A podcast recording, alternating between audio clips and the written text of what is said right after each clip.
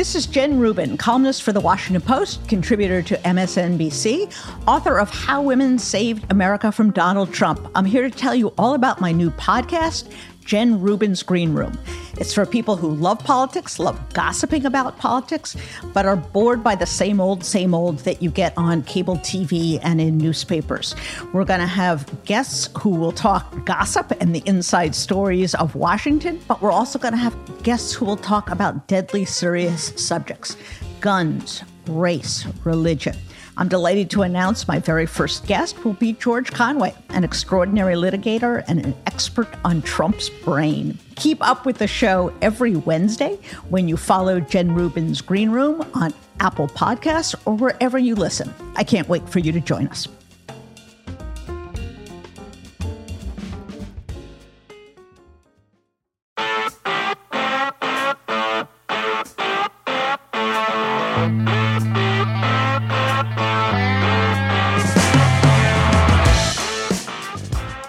Afternoon and welcome to today's emergency episode of the Mary Trump Show with the Nerd Avengers. Um, hmm. You know, the occasions uh, to wear my "Impeach the Motherfucker Already" T-shirts is is are running out. Um, you know, you could just take a sharpie to that and make it indict the MF. You know. Yeah. Well, uh, that's what I. Sorry, Norm, go ahead. Make it convict. Yeah, yeah, exactly. I think you're right. We need to change because I actually, I meant to say indict, but yeah. like the rest of you, I'm very tired. so I said impeach, but we've done that already, and hopefully there will be no more opportunities for that. I meant indict. There will there will undoubtedly be other indictments, but I'm with you, Norm. I'm changing it to convict the motherfucker already. Uh, so Norm, um, just want to get your general impression of today. I, I there are a few things I want to get in, into, including some abysmal coverage of what happened today. Uh, the yeah, I know Brian. Brian is is leaping out of his chair to get to that. Um, but also, you know, some things that did not transpire that we were worried might transpire. Uh, the issue of being basically blacked out from knowing at all what's happening in the courtroom, uh, et cetera, et cetera. Uh, but let's start with just your general impressions. Um, okay, first, uh, we will get to more comments about the abysmal coverage. I have to say that when uh, MSNBC uh, interrupted its analysis to go to uh, Trump's, uh, one of Trump's, I use the term advisedly, lawyer, uh, Habba, um, who just repeated a bunch of lies, um, it made me uh, throw up a little bit in my mouth. And then I kept switching back and forth with CNN, but uh, the, it's not like anything was much better. And on CNN, one thing that just drove me nuts was, and it's not just CNN, this is uh, endemic to, uh, I think, all electronic media they were having what actually was a pretty good conversation about national security with former General Mark Hertling and mm-hmm. James Clapper.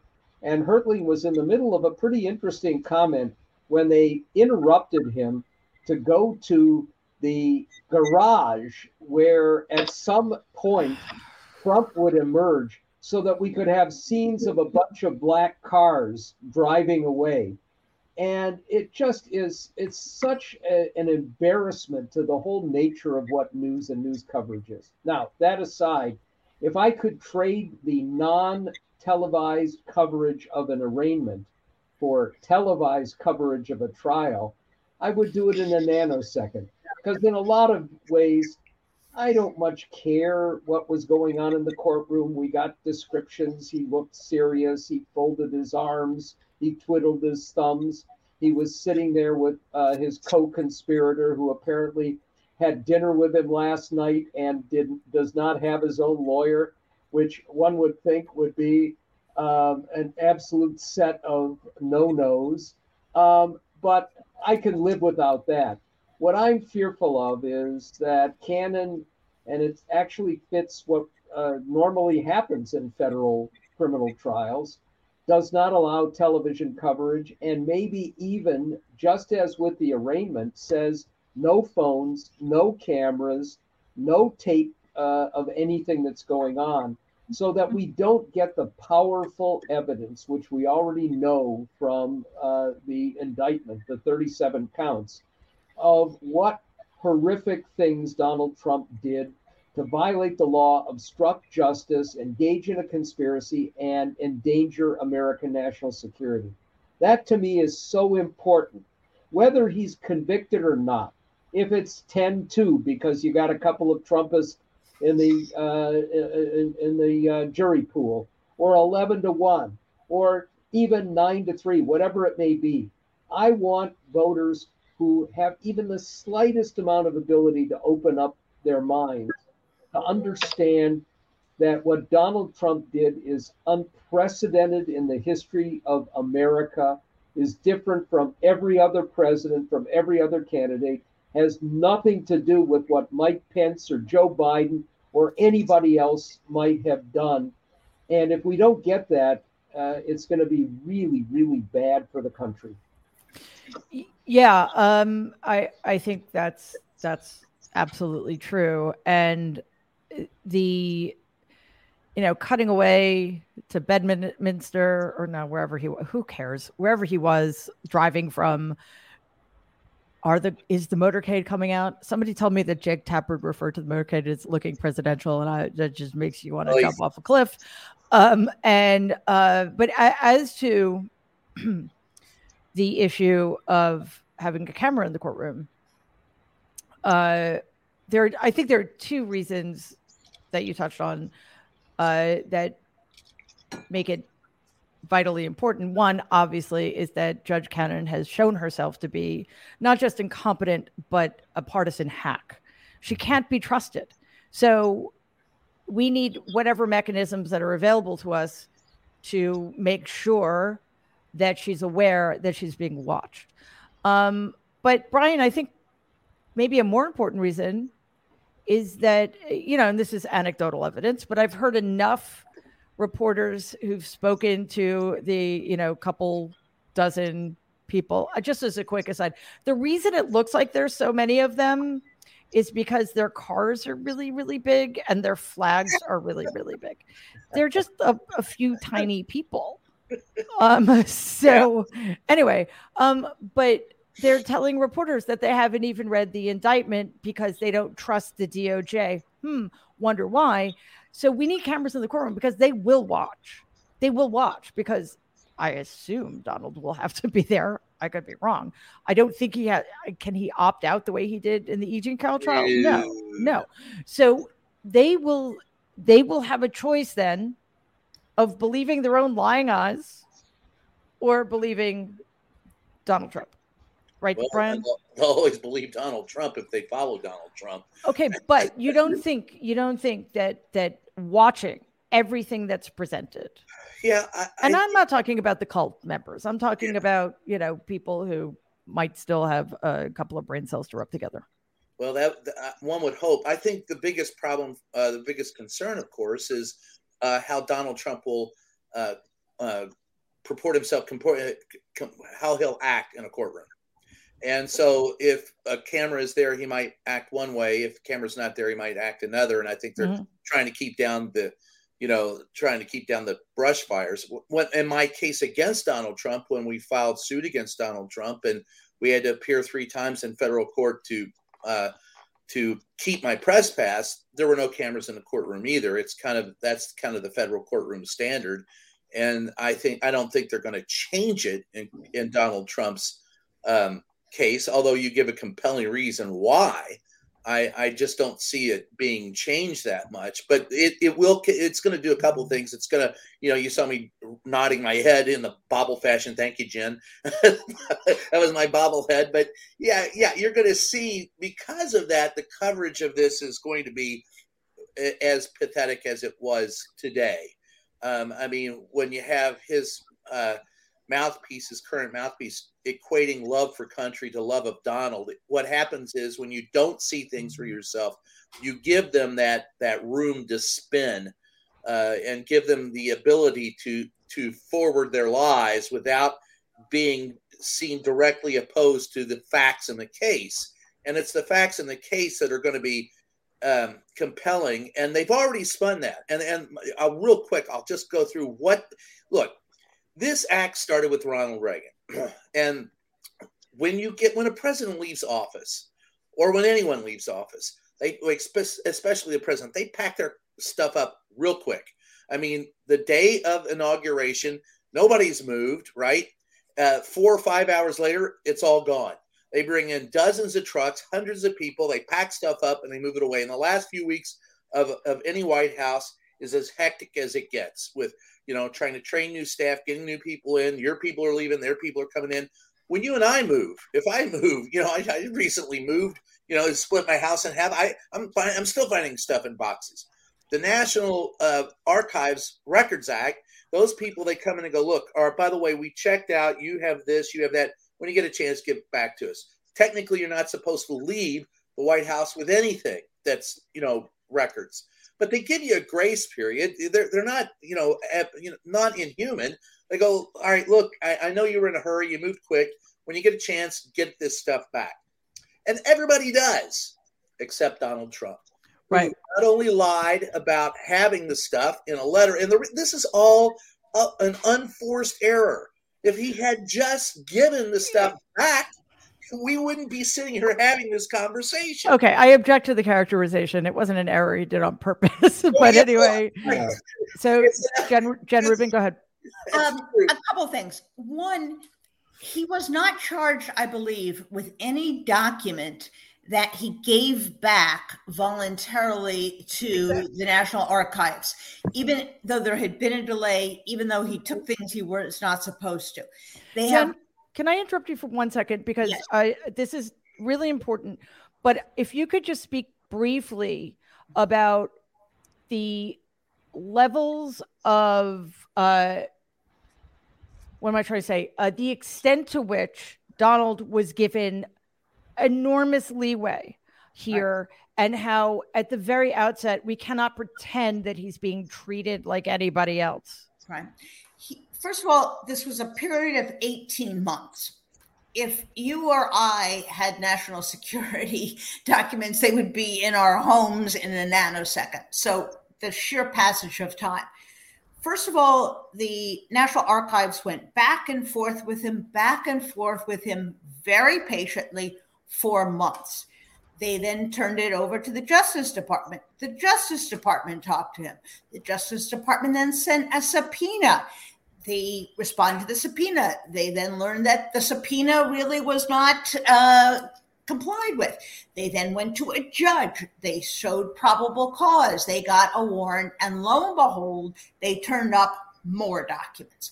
And it is from those more documents that he took improperly he did not respond to in a in response to a subpoena. He moved around and ultimately had to be recovered through a court ordered search that we are talking about. So the notion that this is just like anybody is just wrong. I, I don't even know of any, um, forget about the presidential cases. In the other cases, there was none of this. None of this. They were very. Let alone put uh, put aside for the moment that there were the level of secrets, and put aside for a moment the fact he was reading them to people in his place, and put aside from a moment that he was ordering them be moved around, you know, like um, a uh, you know a game of uh, three card Monte. So that's first. Second, you are absolutely right that the norm in federal court is that cameras are not there. The norm is wrong and the press should fight to change it. Courts yeah, are not some special thing. Um, this is a court invented rule for courts. We have cameras in Congress, we have cameras in congressional hearings. There is no reason why we cannot have audio recordings. We get audio recordings of the Supreme Court, for goodness sakes. Um, they're released afterwards. Um, you don't want to re- reveal the identities of the jurors, fine. You're not allowed to take pictures of them or to name them. Generally, the press has complied with that. They did in the Eugene Carroll case.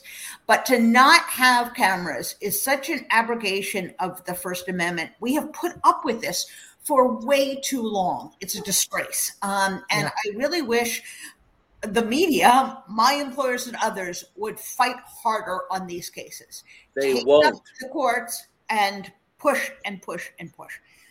Third point I think part of the difficulty here is that, as you say, everything is spun. The elected Republicans pretend not to have read the indictment. Everybody ducks. Um, Fox News will not cover the trial unless they could come up with something, you know, helpful. If it's on, it's on, and everybody has to watch, and they will watch. Yeah, now, absolutely, absolutely. Now, think just think back to Watergate. Right, we were all glued. Think back to OJ. We were yeah. all glued to it. The country was watching. I will say this: during the E. Jean Carroll lawsuit, when we did not have cameras in the courtroom, it was almost like a federal court. We didn't have cameras; they couldn't broadcast directly. We got accounts afterwards. We nevertheless did get some very good reporting out of that, and we will have more of that this time. But it is not a substitute. The notion that this is a substitute for the First Amendment, for the public's right to know, for the First Amendment is nonsense. There is no reason why it can't be recorded. And you know who should want this more than anyone else? Should be Judge Cannon because yes. her reputation is on the line. If she actually wants to play it straight and get back some of her reputation, this is the way to do it. Yeah, uh, Jen, I want to talk about uh, Aileen Cannon in a l- later because I know you just wrote a piece about why she shouldn't even be allowed to say whether or not there's a camera in the courtroom because she shouldn't be in the courtroom. Uh, but I, I want to switch gears for a second. Um, well, and first point out that yeah, you're right. There was good live tweeting and reporting uh, from the Manhattan courthouse uh, during E. Jean Carroll's civil trial. But let, let's say you write uh, about it in the Washington Post, Jen Taub live tweets it, Norm does a podcast about it with Kavita Patel, Brian writes about it. I I nobody's go nobody who needs to see this trial more than anybody else is going to read our take on it. Right. They need it on television. Uh, and I don't I don't think audio does the trick either. Um, okay, so Taub, one of the things that I for some reason maybe I'm maybe I'm missing something, but what seems to have gotten lost is why these charges are so serious. Yes, it's the kinds of documents he stole. And I'm not using the word allegedly because we know he stole them. So there you go. Uh, it's the consequences, the potential damage that was done by his retention of the documents and by the fact that we don't know what he did with them. People's lives were at stake here and may still be. He had what is known as human intelligence sensitive, compartmentalized intelligence having to do with agents in the field who were and still are at risk. So, am I wrong? There is nothing more important to the quality of my life than getting deep, restful sleep. And one of the things that makes that possible is getting your body to the right temperature. So, whether you want to get more fit, be a better parent, or get more done at work, better sleep with Miracle Made sheets will help you tap into the power of self cooling temperature regulation, which has been shown to improve deep sleep quality by over 20%. Miracle sheets are luxuriously comfortable without the high price tag of other luxury brands, and their sheets use silver infused fabrics originally developed by NASA. That means Miracle Made sheets are thermoregulating and are designed to keep you at your ideal temperature for relaxation and deep sleep. With Miracle, you'll get better sleep every night. And just imagine how great it's going to feel waking up totally rested, ready to go. Plus, their sheets are self cleaning. thanks to their embedded natural silver that prevents 99.7% bacterial growth. They stay fresh and cleaner three times longer than other sheets. So stop sleeping on bacteria. With Miracle Brand Sheets, you can sleep comfortably knowing you'll have fewer breakouts, fewer clogged pores, and fewer skin problems of any kind. So go to trymiracle.com slash Mary to try Miracle Made Sheets today. And with Mother's and Father's Days just around the corner, this is the perfect way to give someone you love the gift of better and more luxurious sleep. Save over 40% and be sure to use our promo code MARY at checkout to save even more and get three free towels. Miracle is so confident in its product, it's backed with a 30 day money back guarantee. So if you aren't 100% satisfied, you'll get a full refund. Upgrade your sleep with Miracle Made. Go to trymiracle.com slash Mary and use the code MARY to claim your free three piece towel set and save over 40%. Again, that's trymiracle.com slash Mary to treat yourself. Thank you, Miracle Made, for sponsoring this episode. You can also find the link in the show notes. Yeah, you're not wrong. And I want to um, talk about that and add something ahead of this, something that folks may had not noticed uh, with what was he doing with this information? Why was he keeping it? If any of you have your indictment handy, printed out or on your screen or uh, not device, that much of a nerd. uh, and um, you may notice that on page um, page thirteen, there is uh, there are two photos above paragraph number thirty one. Um, and one of them is a you know they're various storage room photos. This is not the famous chandeliered bathroom one. um, and in it, someone pointed out I had not looked carefully. Um, there appears to be a, a, uh high tech or a, a, a not a single but a what would you call it a multi volume copy machine and you know a like a corporate copy machine Yeah. in the photo. Um, now, the the government didn't say uh, anything about whether he was copying the the information or not. Uh, but let's just talk about what that information was. As Mary noted, there you know there's 31 of the charge counts of the 38 30 of the 37 accounts directed at Donald Trump. 31 of them were alleged violations of the Espionage Act, and there's a list of 31 documents described in very general terms that go to the kinds of national security concerns that uh, getting out can hurt you know people in the field actual people who are undercover. It also hugely damages our relationship with our allies and further antagonizes our um, those who are not our allies people we may call enemies or people who we are less friendly with not our friends. Because listed here of those 31 like tw- 29 of them reference that there's information about foreign governments uh, nuclear capacity or defense capabilities only two of them are solely about the us the others are kind of a combination this is and by the way this is only 31 Note that there are more than, you know, there are hundred, I forgot the exact number of documents that were considered to have national security secrets in them. And there's a reason why these were handpicked. Some of them, I'm sure, they don't want to even bring up, um, it- you know, in trial. There's just too much of a risk of that information getting out there. This is really devastating. The reason why the Espionage Act exists is because it's it, it, it's designed to say people who are holding on to documents, uh, keeping, taking, keeping, refusing to return, or using um, these uh, national security documents. Um, should be charged because we can't have folks taking stuff home from work and refusing to, to give it back. We've seen people go to prison. Reality Winner went to prison. Others did for far less uh, and did not get the courtesy did he, he gets. And by the way, I want to add to what Jennifer Rubin said, which is when she began her timeline of the patient waiting, uh, it had already been a year. Donald Trump leaves office January 20th. It wasn't until February the following year of 2022 that he handed over his first 15 boxes. That's when the National Archives freaks out because there's very sensitive, you know, information in the boxes. They talk to the DOJ. They get that uh, grand jury subpoena, and then he ends up defying the subpoena according to these allegations. So between February and August, when they ended up getting the search warrant and going in, he was basically yanking their chain, and he still is.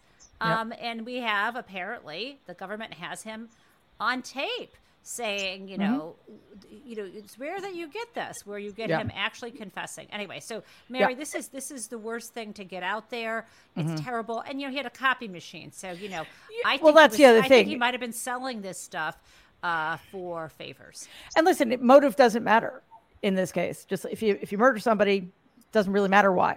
If you rob a bank, doesn't really matter why. Um, but uh, I I think it is important to understand that there may be more coming here. Uh, just because he returned them doesn't mean he didn't make copies. It's Donald, of course, he made copies of them. Um, and uh, I also just want to point out that Jen Taub, as your name is Jen, when you refer to Jen Rubin, you just have to say Jen because we'll know unless you're talking about yourself, which would be weird. Well, anyway, not everybody is listening. Wait, wait, wait. Let me actually correct you. All right, Mary. it's okay. It's okay. I get it. Let's move on. Let's move on. Norm, which Jen was Norm, talking. Okay, yeah. but you'll you'll just mean other Jen in that case. Anyway, Norm, go ahead. um, a, a, few points. First, when uh, Kevin McCarthy, who continues to be uh, the worst speaker in the history of the you mean House. Mr. Garage Door? Yeah, and but also yeah. Mr. Hey, a bathroom can be locked. Apparently, right. Kevin McCarthy doesn't realize that you lock a bathroom from the fucking inside. right. You don't lock it from the oh outside. my god! So it's very convenient for Chinese spies to go into the bathroom, lock the door so yes, no one yes. can interrupt them. Excuse me, I'm not feeling well. I'm going to go into the bathroom and lock the door yeah. for an hour and a half. I, uh, you know, the last thing you want is a bathroom door that can be locked from the outside, which may lock you in. Uh, so, a second point on the copying machine. When I saw that, what jumped out at me is I am pretty sure you can take a copying machine and look at what has been copied. Yes, you can. So, whether or not the uh, Justice Department investigators took that copying machine to look at it, which could provide damning evidence of top secret documents being copied, is a puzzle to me because it appears to still be there. Then, just one other point. Um, I'm seeing all of these stories that about the uh, tension between the FBI and the Justice Department over, you know, what the Republicans who support Trump inaccurately call the raid on Mar-a-Lago that uh, that that uh, apparently, uh, allegedly, um, Merrick Garland was very reluctant to allow the search of Mar-a-Lago to take place for reasons that, in some ways, you can understand. You're still dealing with a former president and going into his residence, even though it is an illegal residence, because he's not allowed to have a residence that is, in effect, a uh, hotel. Um, but uh, it led me to back to wondering why, after we saw the tape of all the boxes being loaded onto the plane to go to Bedminster, they never issued a search warrant for Bedminster.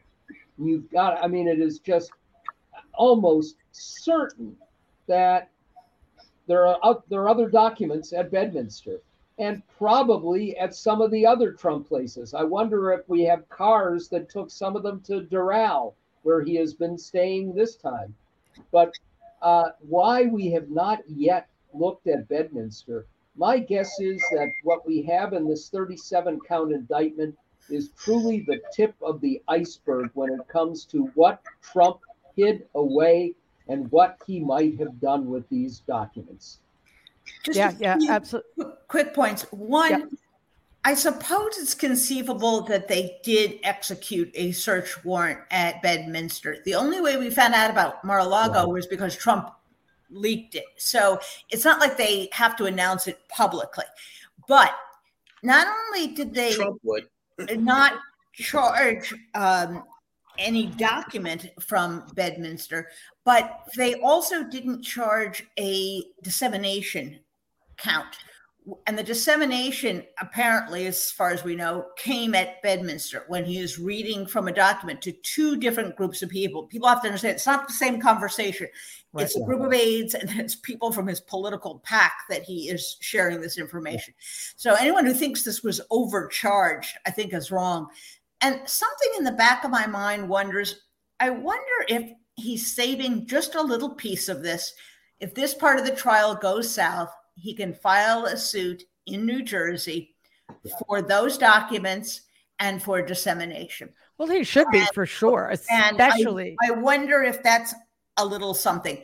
Last point I'll make they had Chinese spies running around at you know at Mar-a-Lago. It would have been safer in your bathroom or my bathroom because last time I looked, I didn't have Chinese spies in my home. Well, and and Jen, that's why the the false equivalence here, which Republican leadership is allowing.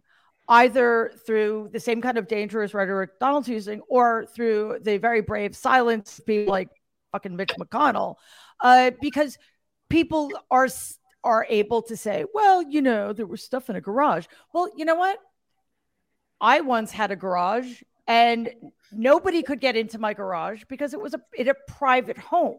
This is a very different. This is a social, a members only social club, but with people wandering around who just come in off the street. I mean, it.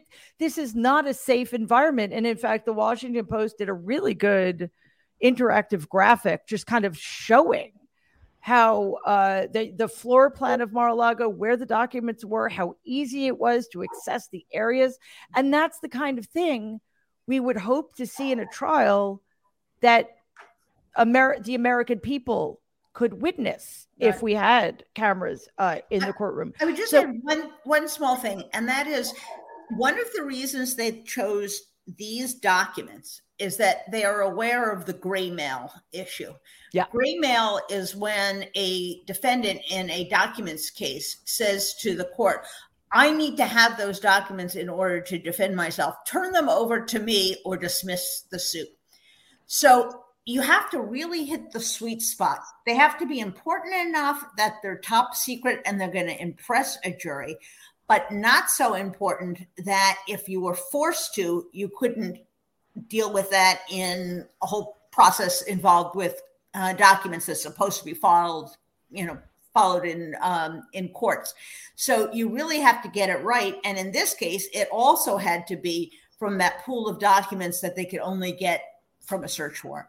So I think those 37 documents are very carefully selected. And to Norm's point, there have got to be scores, hundreds of others that are Listen, there's no reason to hang on a second, Brian. There's no reason to think that uh, stuff isn't buried in that extremely creepy, weird gravesite on the the back yeah, nine. Yeah. Uh, where I mean, first of all, she was cremated. What was she being buried for? That's yeah. that's one issue. But who gets buried on a freaking golf course? Anyway, that aside, uh, we, we're going to assume that Jack Smith knows what he's doing. So, Brian, um, to quote my favorite serial killer in the excellent show, uh, Mind Hunters, um, talking about giving Donald due process and treating him like any other defendant is uh, closing the barn door after the horses have escaped somewhat. I mean, this, he's never, there's always been a double standard, but unlike Donald and his supporters, it's always, uh, unlike their representation that it's always been against him. It's always favored him. He's always been treated with ridiculous amounts of deference and patience and all this other stuff. So, how do we, what do we do when it keeps being presented in this way? Like, you know, he really needs to be treated fairly. I mean, if by fairly you mean like everybody else, well, we've already failed that test because he left the courthouse today.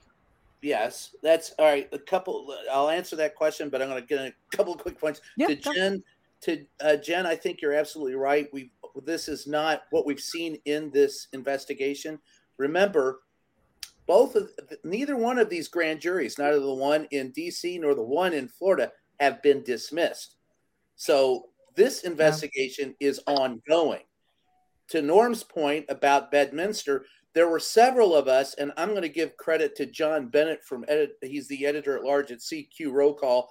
Jim Acosta and myself standing on the South Lawn watching the helicopter leave on many occasions in the last few months of the Trump administration with him carting boxes that look eerily familiar to what we mm-hmm. just saw, taking these boxes onto Marine One. And John goes, Wonder what's in those boxes because he'd be going. Well, I'm going this weekend to Bedminster, and I'm going. What, what, what are you taking light reading with you? I mean, we know you don't read. so yeah, I'm pretty sure that somewhere, some way, somehow, this is not the end of it. To your point, Mary, he has been given an incredible amount of deference for reasons that escape me, and everything that they say about this particular case, you know, it's a two tier justice system. No, this, if you don't prosecute him, that shows a two tier justice system. You are giving the man an incredible amount of deference already to his station uh, or his former station in this country. He has set and made history with the simple fact that he is the first to be in, uh, impeached twice and indicted twice and facing a federal indictment for, prosec- for uh, prosecuting him for obstruction of justice there really aren't very many more serious things than that. I mean, I guess seditious conspiracy, you know, that's that's it, which may be coming. So that's I just I, asked Stewart Rhodes. Yeah, I mean, if you look at the numbers, this guy could spend if he ever sees a if he's found look and with a presumption of innocence until proven guilty by a reasonable doubt in a court of law of his peers. Sorry, I just rolled my eyes. Sorry, it was involuntary. It was involuntary then he is innocent until proven guilty. I'll give him that. However, knowing the guy and spending four or five years in close proximity to him, this is all because of Donald Trump's hubris, and he's falling because of it. He will. I don't know if he'll ever. That deference is what I'm afraid of.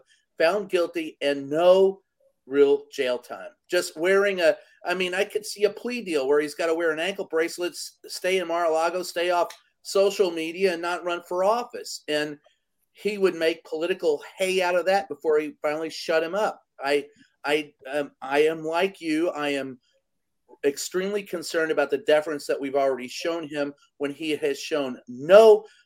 This is you know, today. His own mouthpiece said, "Look, uh, we the, the people who run this country hate hate the United States. They hate Donald Trump." Confusing love of country for love of Donald. He has destroyed the fabric or ripped it asunder of this nation, shown no deference to the ideals that we stand for. I would love to see him have gone into jail today, them slapped the cuffs on him and thrown his butt in jail until he made bail, which yeah. he would do by bouncing a check to another attorney. And again, if he had been anybody else, that's exactly what would have happened. And the only reason uh, his co-conspirator wasn't thrown into jail is because Donald wasn't. Yeah. If he had been standing alone, he would have been thrown into jail. Absolutely. And I think you know one of one of the frustrations, especially for for lay people like me, is that, and this is true in the Georgia case and the January 6th case as well. Like the, he's guilty. We have the evidence; it's right in front of us, or it's we have the recordings of it. And again, it seems like the process is playing out in a way that only benefits him and um you know, I guess uh, maybe this doesn't matter as much, but he's got these people defending him no matter what. He has nothing but contempt for them. Like he feels about them the way he feels about these these documents. They're they're his to do. Yes. With what he wants, and uh, you know, I Norm, I'm I'm sure you saw the picture of the box that had been knocked over, and there are these top secret classified documents just spilled out. Although I also noticed a couple of them were were newspaper uh, front pages of newspapers that had Donald's picture on them. Um, but you know, just spilled out on the floor in some some storage room, and like that's him. Like you know, he was a slob when he was a kid. My grandmother used to complain about it all the time. So the idea that this man has any respect for anything or anybody beyond his own self interest is also, I, I think, it just adds to how infuriating it is that he continues to benefit from a system he's seeking to destroy. And it, it's very troubling because we know that he's engaged in criminal behavior over the course of his entire life and he's gotten away with it.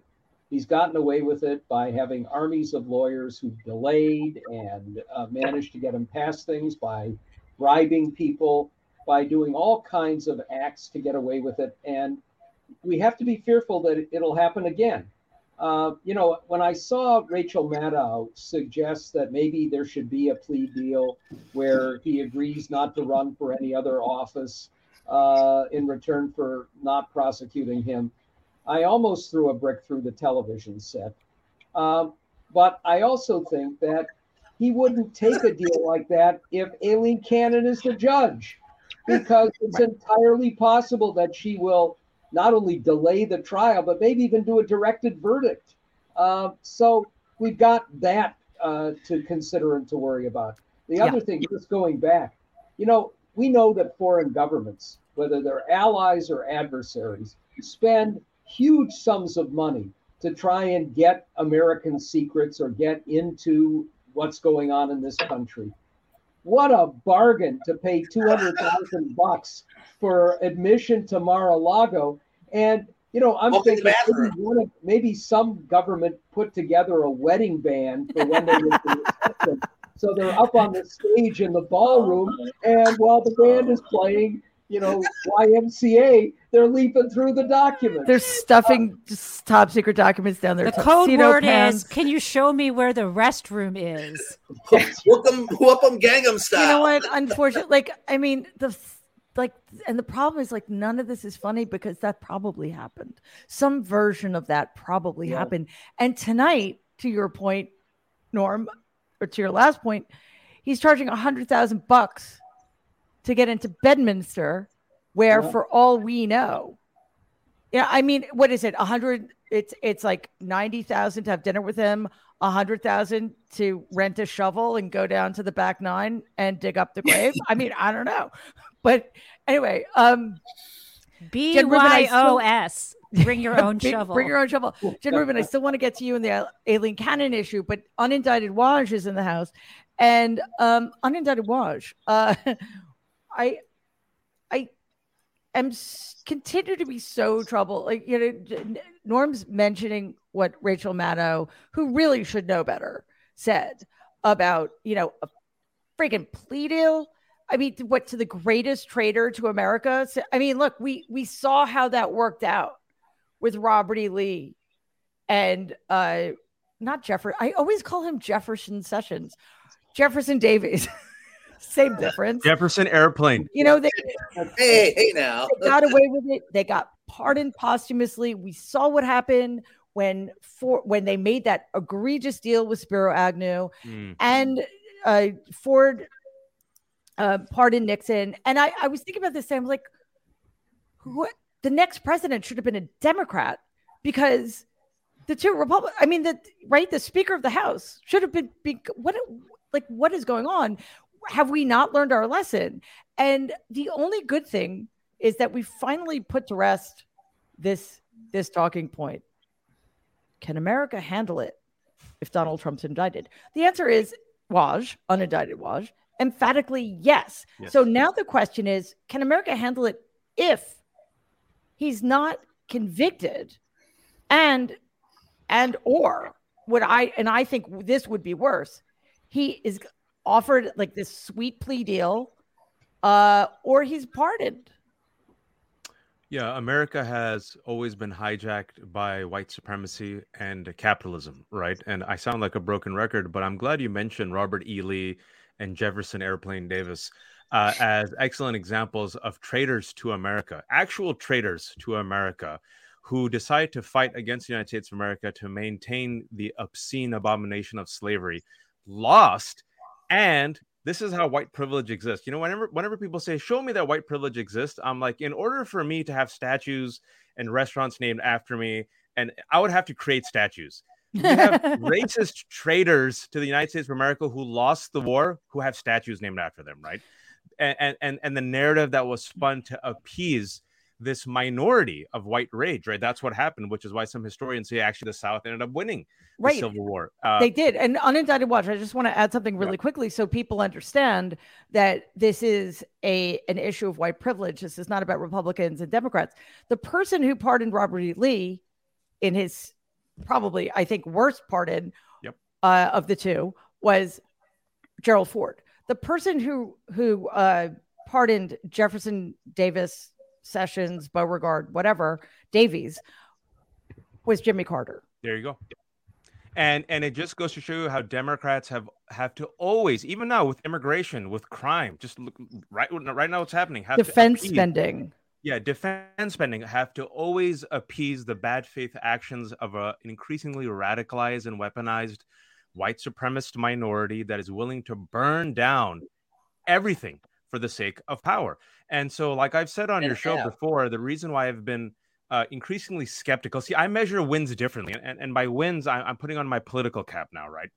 Ideally, yes, you want to see the rule of law win. You want to see the fact that no one is above the law, the fact that they have Trump dead to rights, the fact that he's such an amazingly reckless criminal who admits his crimes on tape repeatedly. It's like a gift for a prosecutor. It's a slam dunk. Georgia alone should get him in jail.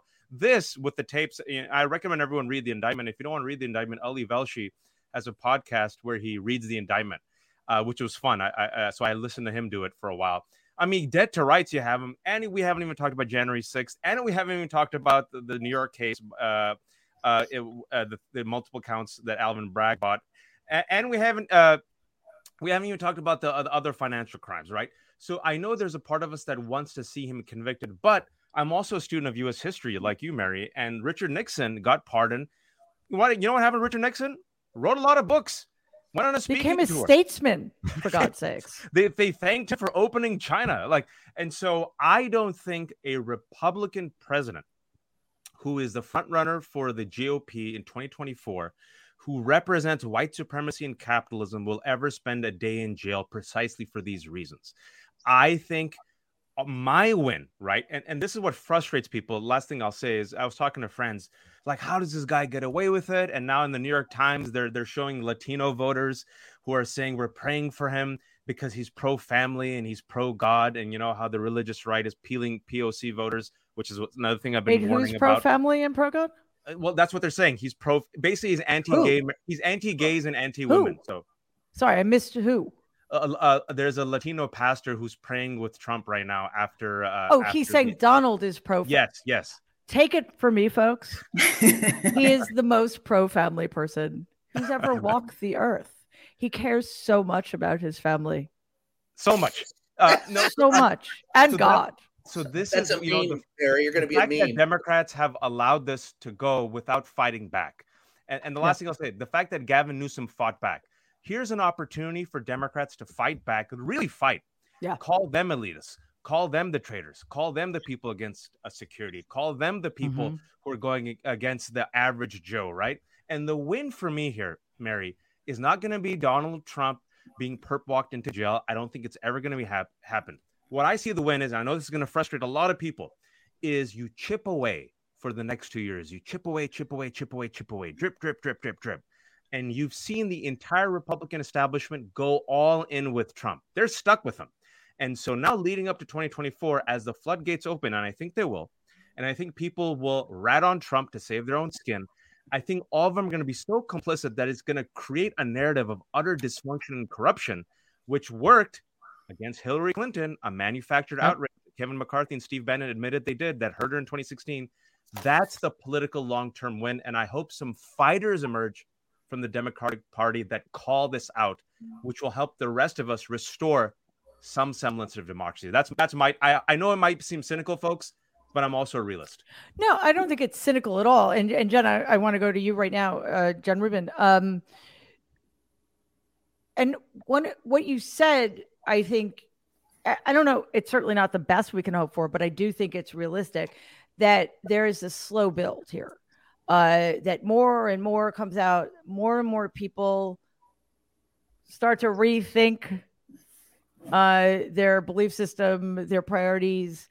Um, and I have to be honest, one of the reasons, if it's down to Aileen Cannon uh, to decide whether or not there are cameras in the courtroom, I think one of the reasons she would decline uh, is because bad for Donald.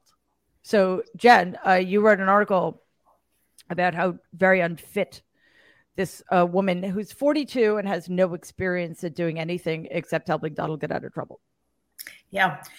Can I just add one little civil Civil War little note? Yeah. They're also such morons about history. Two of the presidential candidates want to rename what was Fort Bragg, what was changed Fort Bragg. Do you know who Bragg was? Braxton Bragg. He was, first of all, he was a Southern general. Second of all, he was a slave owner. Third of all, he was the worst general on the South. They right. want a loser. This is what these well, people. But they do. They do. Are but losers. And just a, another quick point about that: it was renamed Fort Liberty. Like they have a problem with. Well, the truth of the matter is they do have a problem with that. Yeah. Well, that, that tells you everything you need to know about those who oppose it. Pretty exactly. much.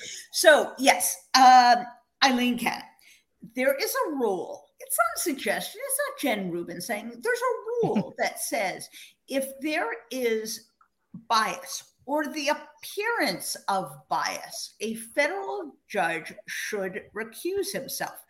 As Stephen Gillers, who's a um, professor at NYU ethics expert, say, this is not a moral imperative. This is a rule rule. Right. This is based on a rule. And the question is does the woman who took a case in which she had no jurisdiction created a special rule just for Donald Trump because the stigma of being indicted would be too great, who issued rulings that were so atrocious that the 11th Circuit, one of the most conservative circuits in the country, slammed down whether this person may have the appearance of bias in a courtroom in which the guy who nominated her, the guy who she threw a lifeline to, the guy she was slapped down for helping, whether there might be the appearance of bias. And let me say it both ways if she is actually chastened, which I don't know that she is, and is walking the straight and narrow, his defendants will say, well, of course, she bent over backwards because she was being accused by the mob. And if she's not, if she plays the same game and he's acquitted, all of us will know that justice was once again denied. So there is no universe in which half the country will not believe that this is bias. What better example of the appearance of bias could there be? Then there is no way for her to shed this appearance of bias. Now, unfortunately, it is left up to the judge. Some commentators have suggested the chief judge could come around and tap her on the shoulder, or the 11th Circuit could come around. she didn't have to pay attention to them she doesn't she's got lifetime tenure. She can do whatever the hell she wants. I will say i have a little little bit of hope and it comes from this. We have seen this week a parade of establishment republicans. Everyone from trey gowdy to mike pompeo to chris christie to ken buck. they are beginning to break with Trump, saying these are really serious. This is egregious stuff. We've even had a congressman say if it's true and he's convicted, I can't support him. Wow. If she reads the tea leaves, that the play for her in future years will have been against Trump. In other words, helping the establishment Republicans get rid of him and get him off the stage. I have no doubt she would do it. But why? Why would she care? Why would she care? Because she wants to be an appellate court judge, and someday she wants to be in the Supreme Court. These people oh, are so she's insane and deluded. She is insane, and she is incredibly ambitious. So she will do this, figure out which way the wind is blowing because none of these people have any principles. None of these people are loyal to Trump. They're all in it for them. And when she thought it was going to get her something by helping him stave off um, a search warrant, she went that way. As more Republicans shift the other way, hmm, she may say, oh, maybe I would get more brownie points doing it this way. And if you think that is incredibly cynical, they are. It's they reality. Are. I mean, exactly. It's just absolutely the reality. Uh, Jen Taub, I want to move over to you, but want to mention first of all that uh, Norm reminded us that there are actual awesome Jeffersons in the world. Uh, in in the fictional characters of uh, George and Louise, uh, who, as Jen Taub pointed out, were created by another awesome Norm who's 101 and still kicking, which I love. Um, I like many of you, I'm sure, grew up watching um, The Jeffersons, which is a spinoff from another show I grew up watching, All the Family. And yeah, Louise, it, I have a soft spot in my heart for Louise Jefferson in particular. Wheezy? Uh, so Wheezy, Wheezy. Wheezy. I just absolutely adored uh, Isabel Sanford. Um, anyway, uh, to slightly more relative, relevant uh, matters, Jen. Um, one thing that I'm finding, and again, it's not surprising, still does shock me a little bit.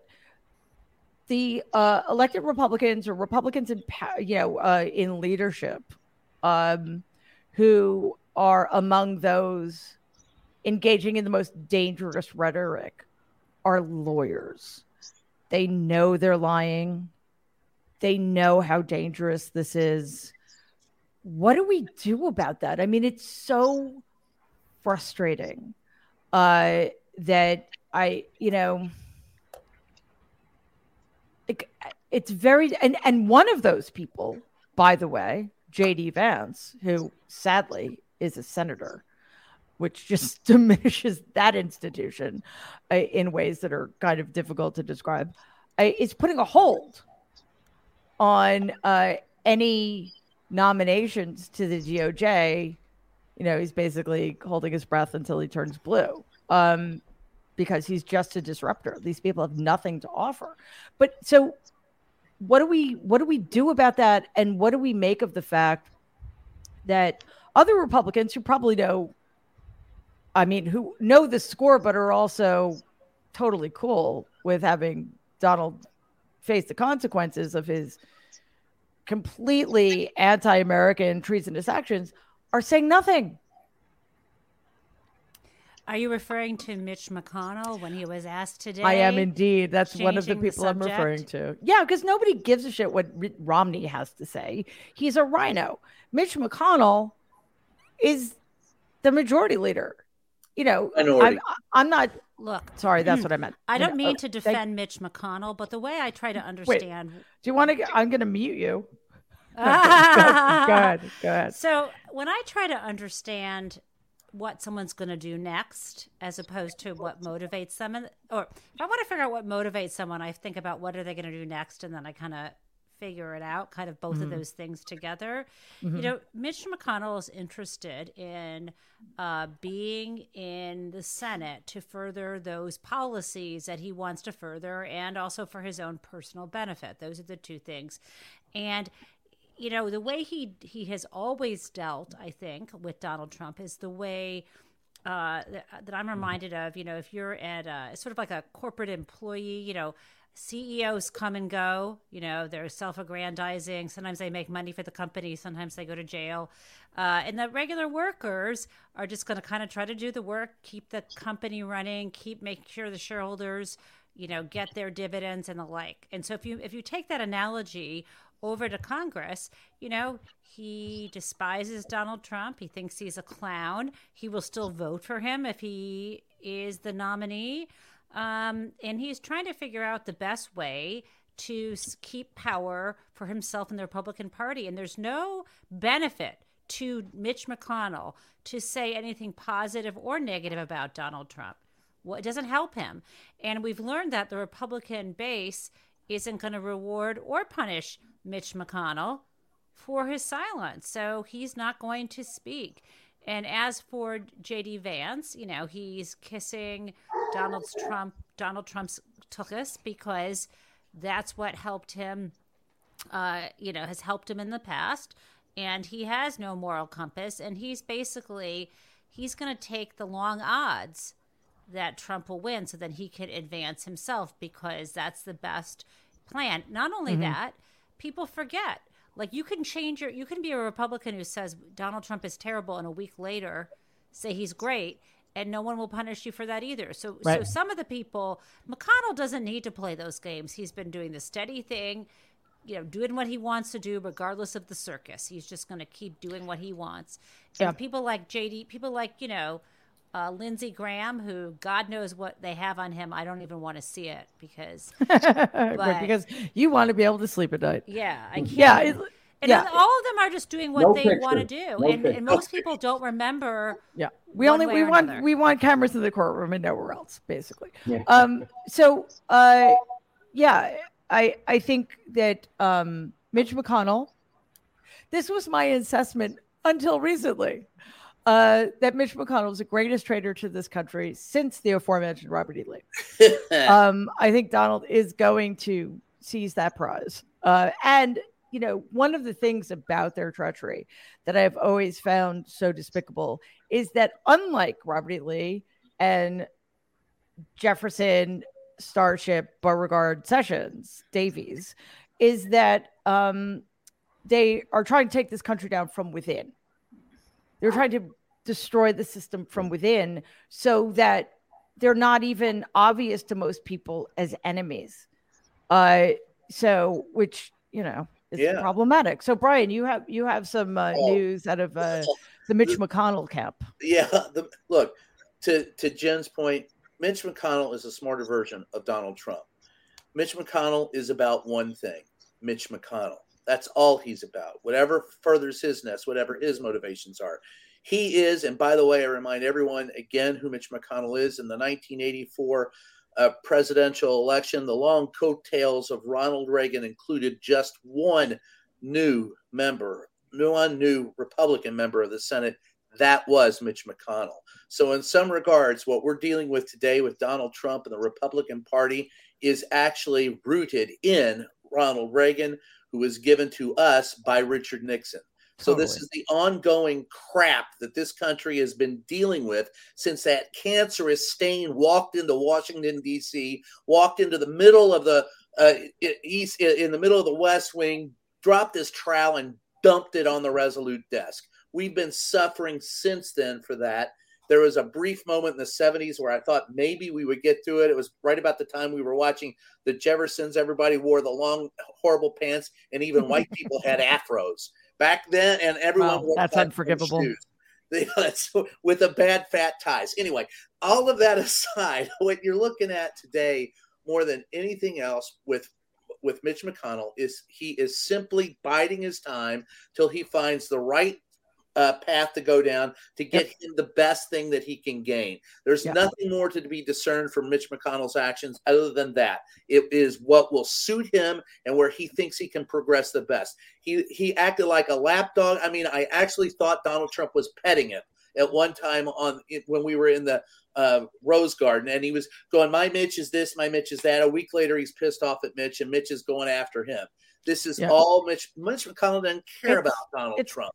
It's kabuki, and I, I think uh, Mitch McConnell is probably the most cynical politician who's ex- certainly in in One of the modern most American. narcissistic. You got to give him that. I mean, look, Well, not I, the most narcissistic. Yeah, well, Sorry, I don't. I, Not- I, but I, I up there. I this story real quick before the very first interview I ever had as a reporter outside of my family of politicians. My family was politicians. Was Mitch McConnell, and this was in 1978 when he was a moderate Republican with a civil rights commission and a human rights commission, and he favored women's right to choose. Okay, he he was. I went in, and the night before I was supposed to go in, my uncle came, pulled me aside, and said, "Brian, listen, if you're going to go in and interview Mitch, remember he's about one thing."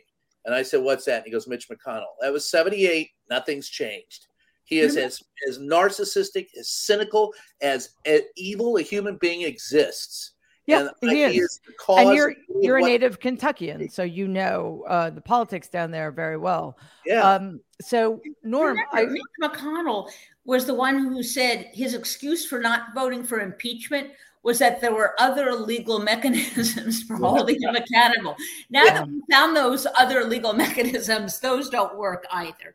yeah, I, I mean he's he's just I, if he weren't so evil, we would just say he's absurd. Um, but Norm, you have you have something to say about other Republican senators who are are are just uh, completely um, evil. acting exactly as you would expect them to.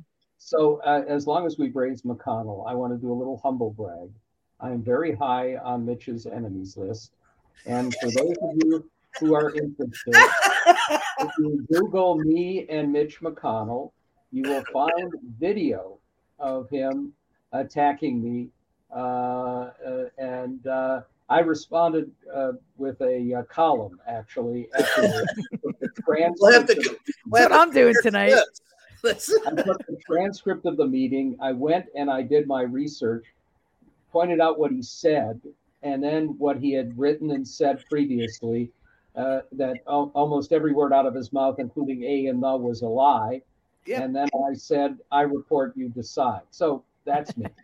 um, now, uh, the uh, Lindsey Graham, a member of the Judiciary Committee for his entire career, a former uh, Judge Advocate General, uh, said, well, Donald Trump believed that he was complying with the Presidential Records Act, and I don't know if he doesn't know what's in the Presidential uh, Records Act. He should resign. Of course, there are many reasons why he should yeah, resign. Exactly. Little Marco Rubio uh, the ranking member of the Intelligence Committee, has spouted lies about Trump and national security over and over, should resign immediately from that committee because he should be nowhere near national security. And Bible and verses, Ted, no doubt. Yeah.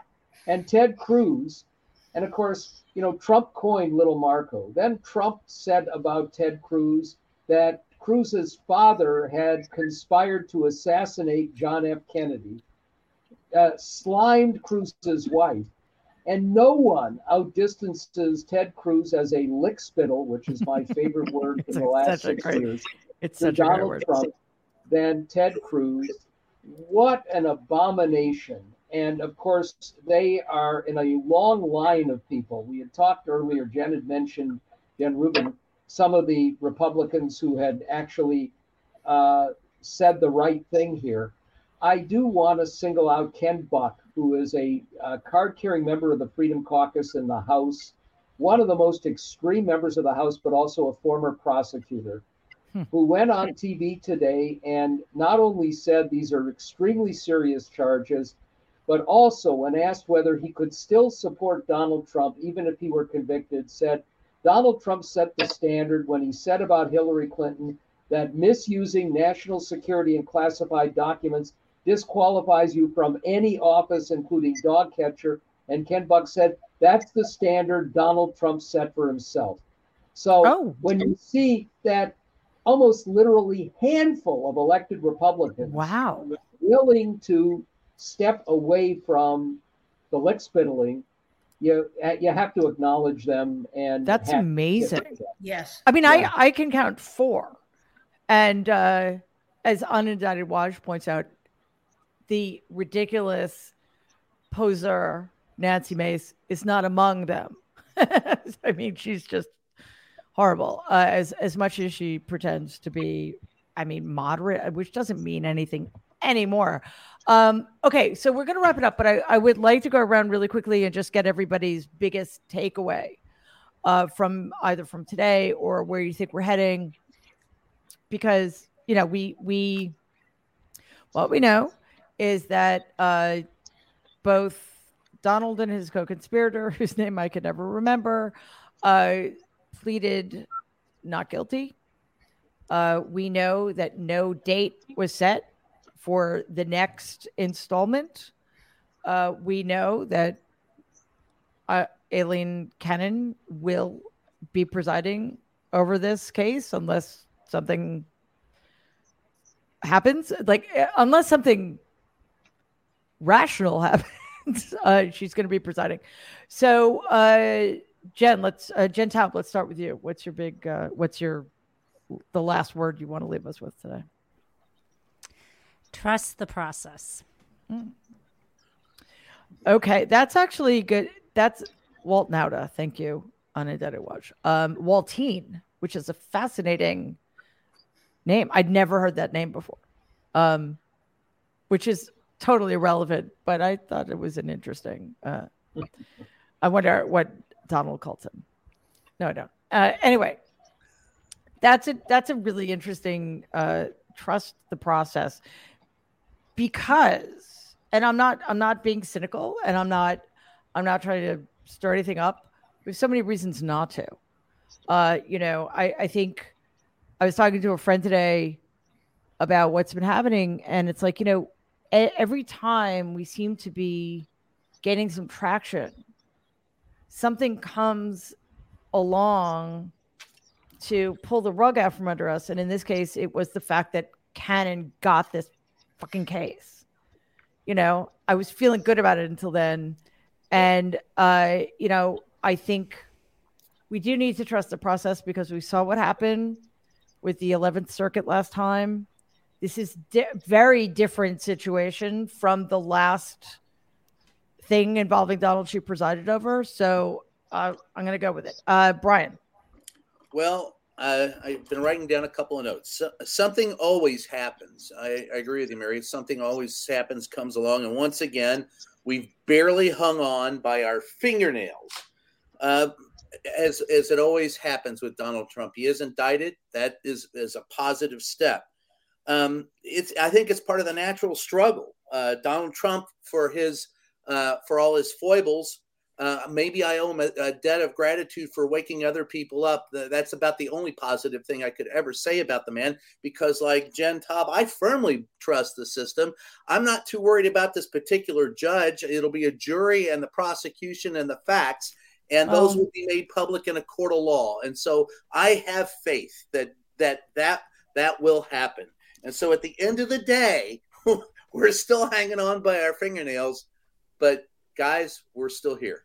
So yeah, I mean, listen, I, positiveness as we end. And yeah, just a correction. Jen said press the system, not the process. Sorry, pre- sorry. process. I trust, trust the process, the process not sorry. the the system is system? corrupt to its core. Well, I trust um, the process in this system this time. I don't trust the system at all, and there's no reason.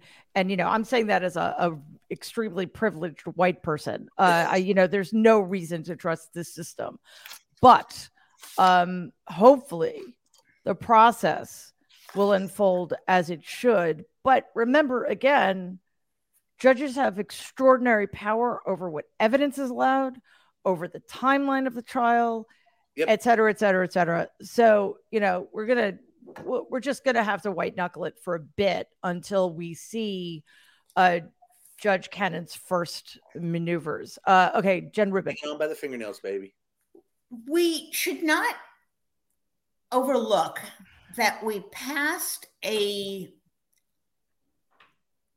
marker that many of us thought we would never get to. Many of us thought this Justice Department would never indict Donald Trump, that they were slow walking January 6th, that they didn't have the nerve to do it, that Merrick Garland's notion of an impartial Justice Department would tend to move him in the direction of doing nothing. But lo and behold, Donald Trump did it again. He declared his presidency, and as a result, Merrick Garland was forced to pick a special counsel and chose the very best special counsel you could possibly ask for, Jack Smith.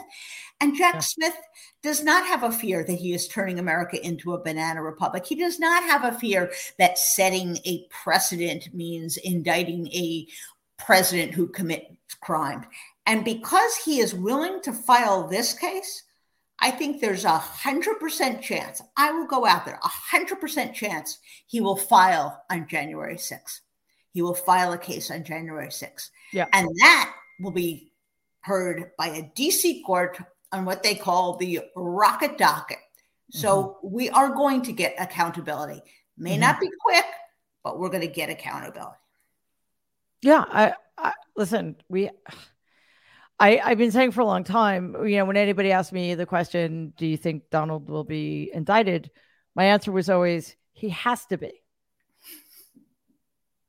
That's all, you know, will he, won't he? I, he has to be if the American experiment is going to continue, if American democracy, such as it is, is is ever going to reach its full potential.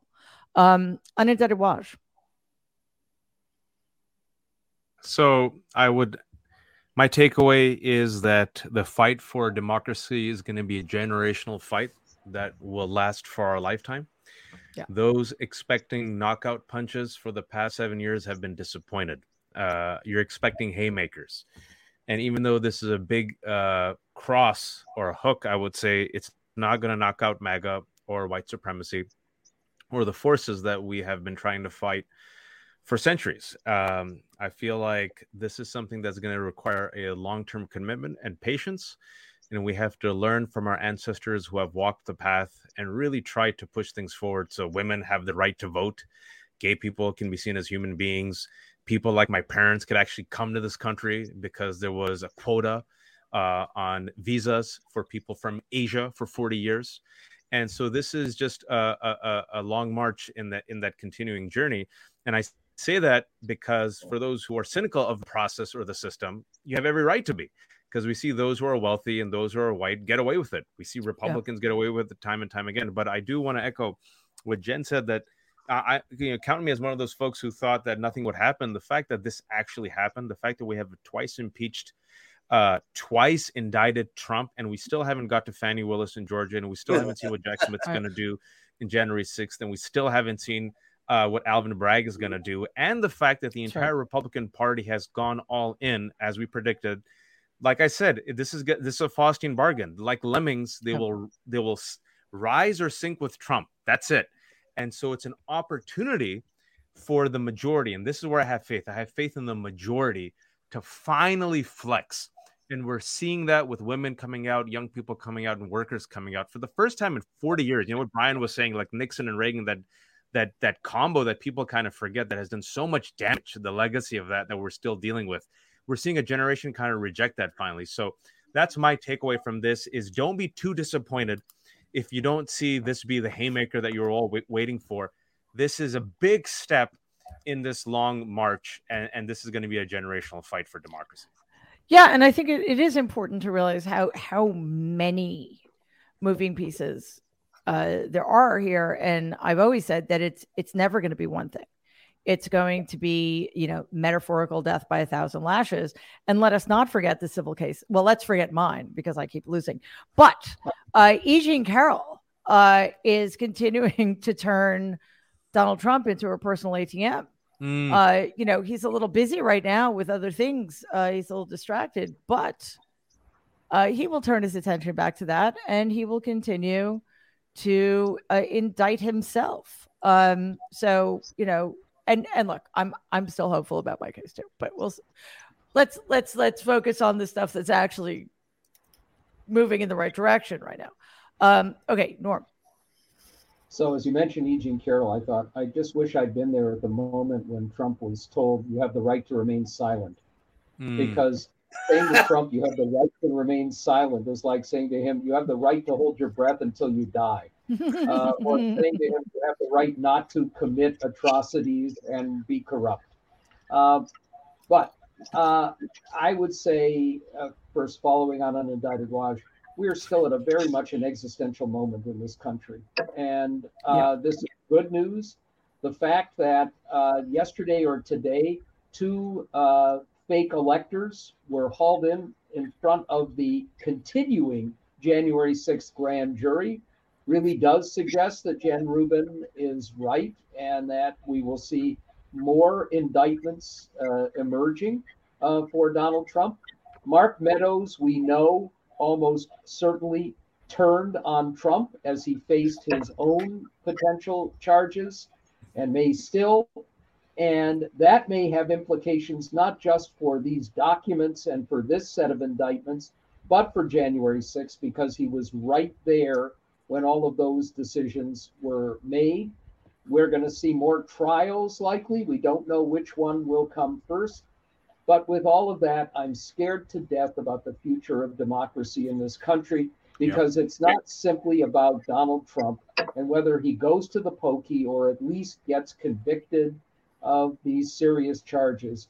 It's about a cult which has the vast majority of powerful elected and non elected Republicans lining up behind this criminal who is trying to destroy our democracy.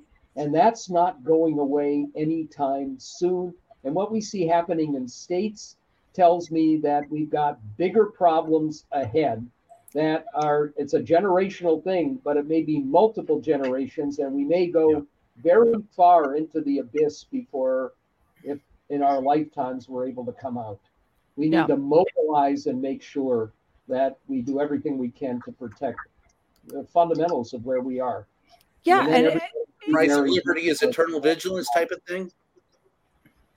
Yeah, I, I do think that is the message, and yeah. it, re- it reminds us that this is not about one man. Uh, this is not about uh, one transgression, uh, and most importantly, it reminds us that democracy is not a goal; it's a process, and we need to tend to it. Uh, we need to uh, act accordingly.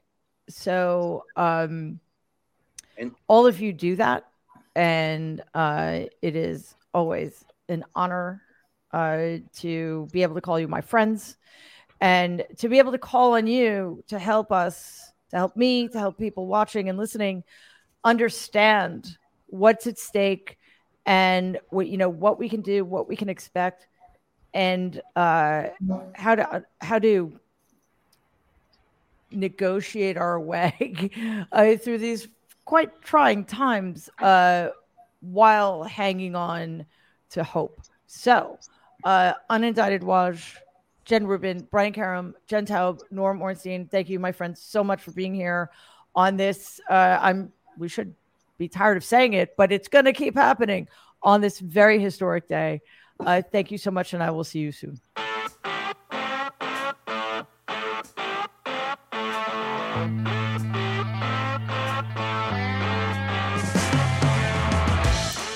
Thank you so much for being with us today. Uh, this was essential that we be here. Uh, so I hope you found it helpful. Um, yeah, it's, it, it's the hits are going to keep coming. So we will do our best to stay on top of it, to keep you informed. Um, I literally can't think of better people than the Nerd Avengers to help us uh, get through the next wow uh, year and a half we have until the uh, 2024 election. um, but seriously, it is uh, it is so wonderful to have you all hanging in there with us. Uh, so we will definitely keep at it uh, and see you soon. In the meantime, please stay safe and be kind.